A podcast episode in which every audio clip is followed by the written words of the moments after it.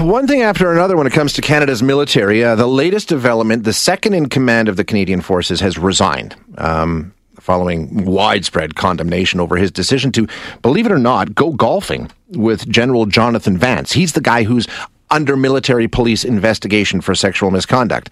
So it's just. Um, it, it, it's hard to wrap your head around, to be honest with you, that this would be something that they would do. And he got it from all sides in the House of Commons. Chrystia Freeland, Erin O'Toole, and Jagmeet Singh all weighing in on this. It shows very poor judgment and sends entirely the wrong message to the whole country. It was completely inappropriate.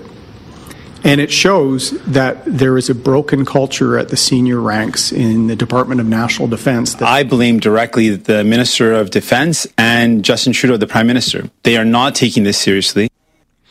So that's the latest development, um, and it seems like there's a new one every day. So let's get an update on it now. Amanda Connolly is joining us now. Amanda, of course, a political reporter with Global News based in Ottawa. Amanda, thanks for joining us this morning. Appreciate your time. Thank you for having me. So, yeah, let's just bring us up to speed, make sure everybody knows what's going on. General Jonathan Vance used to be in charge of the Canadian military, was removed following allegations of sexual misconduct, and then on the weekend went golfing with one of the people in charge of the investigation, correct? So I'm just going to clarify that a little bit. Uh, General Jonathan Vance, as uh, you mentioned there, he is the former chief of the defense staff Right. for the Canadian Armed Forces, so the top soldier, effectively. He actually um, retired in January, Right, okay, and yes. very shortly after that, uh, Global News broke uh, allegations of inappropriate behavior against him.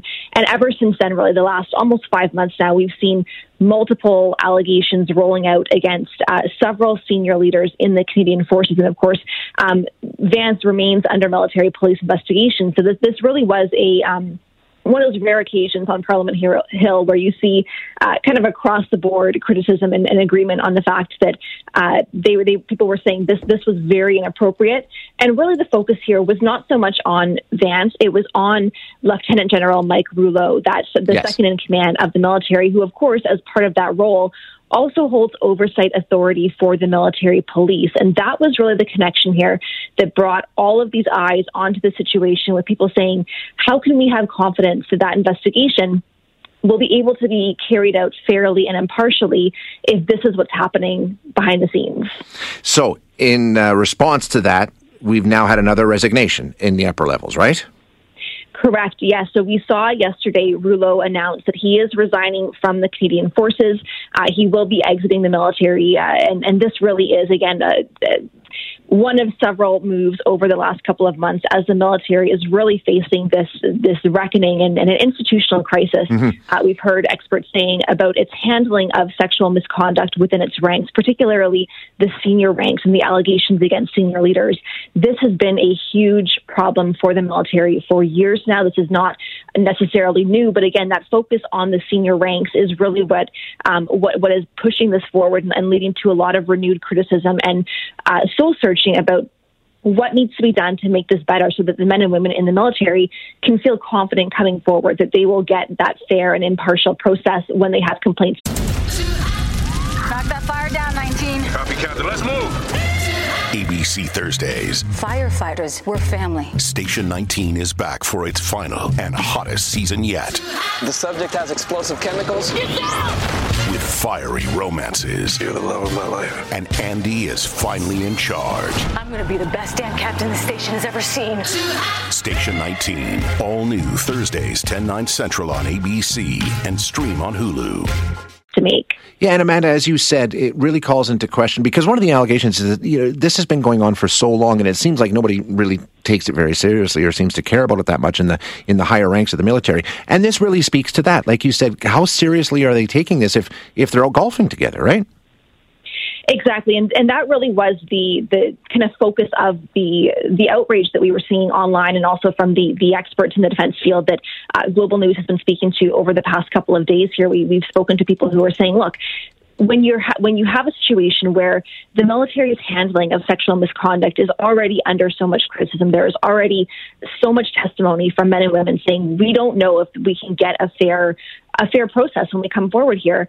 To have this on top of that, one expert that I spoke to was saying it really casts doubt, and that doubt really is what is so crucial to uh, the severity of these this this issue right now. Is that all you need is that one drop of doubt, really, right, to kind of cast Yeah. um, questions on the entire process. And right now, that process is really fighting an uphill battle in a sense to be uh, seen as credible and to Yep. prove that they are able to handle these kind of things. So certainly, it was not. Um, it, it was certainly a very serious um, incident over the past couple of days that we've been seeing here. And again, that that attention really focusing on um, what this means for senior leaders and their conduct.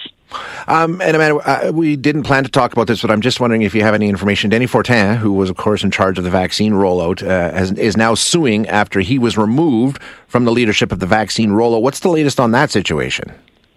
Yeah, so this this certainly is uh, is very interesting, and again, this this happened as you mentioned there uh, yesterday or over the last couple of days here as well.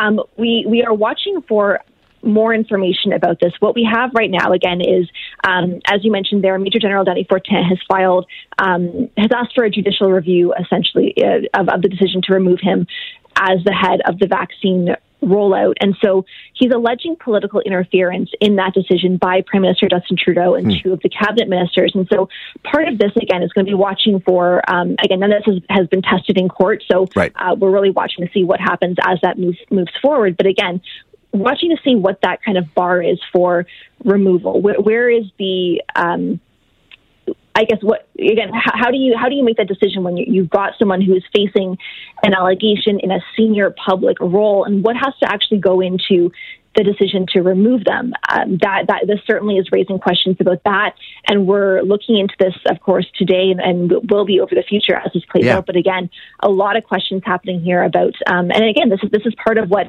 the government got criticism over with the original um, the the Vance allegations as well, was that they had an allegation and were not seen to have acted as strongly as people felt that they could have or should have. So, really, part of this all this this very uh, significant and broad issue facing the military and the government right now as well.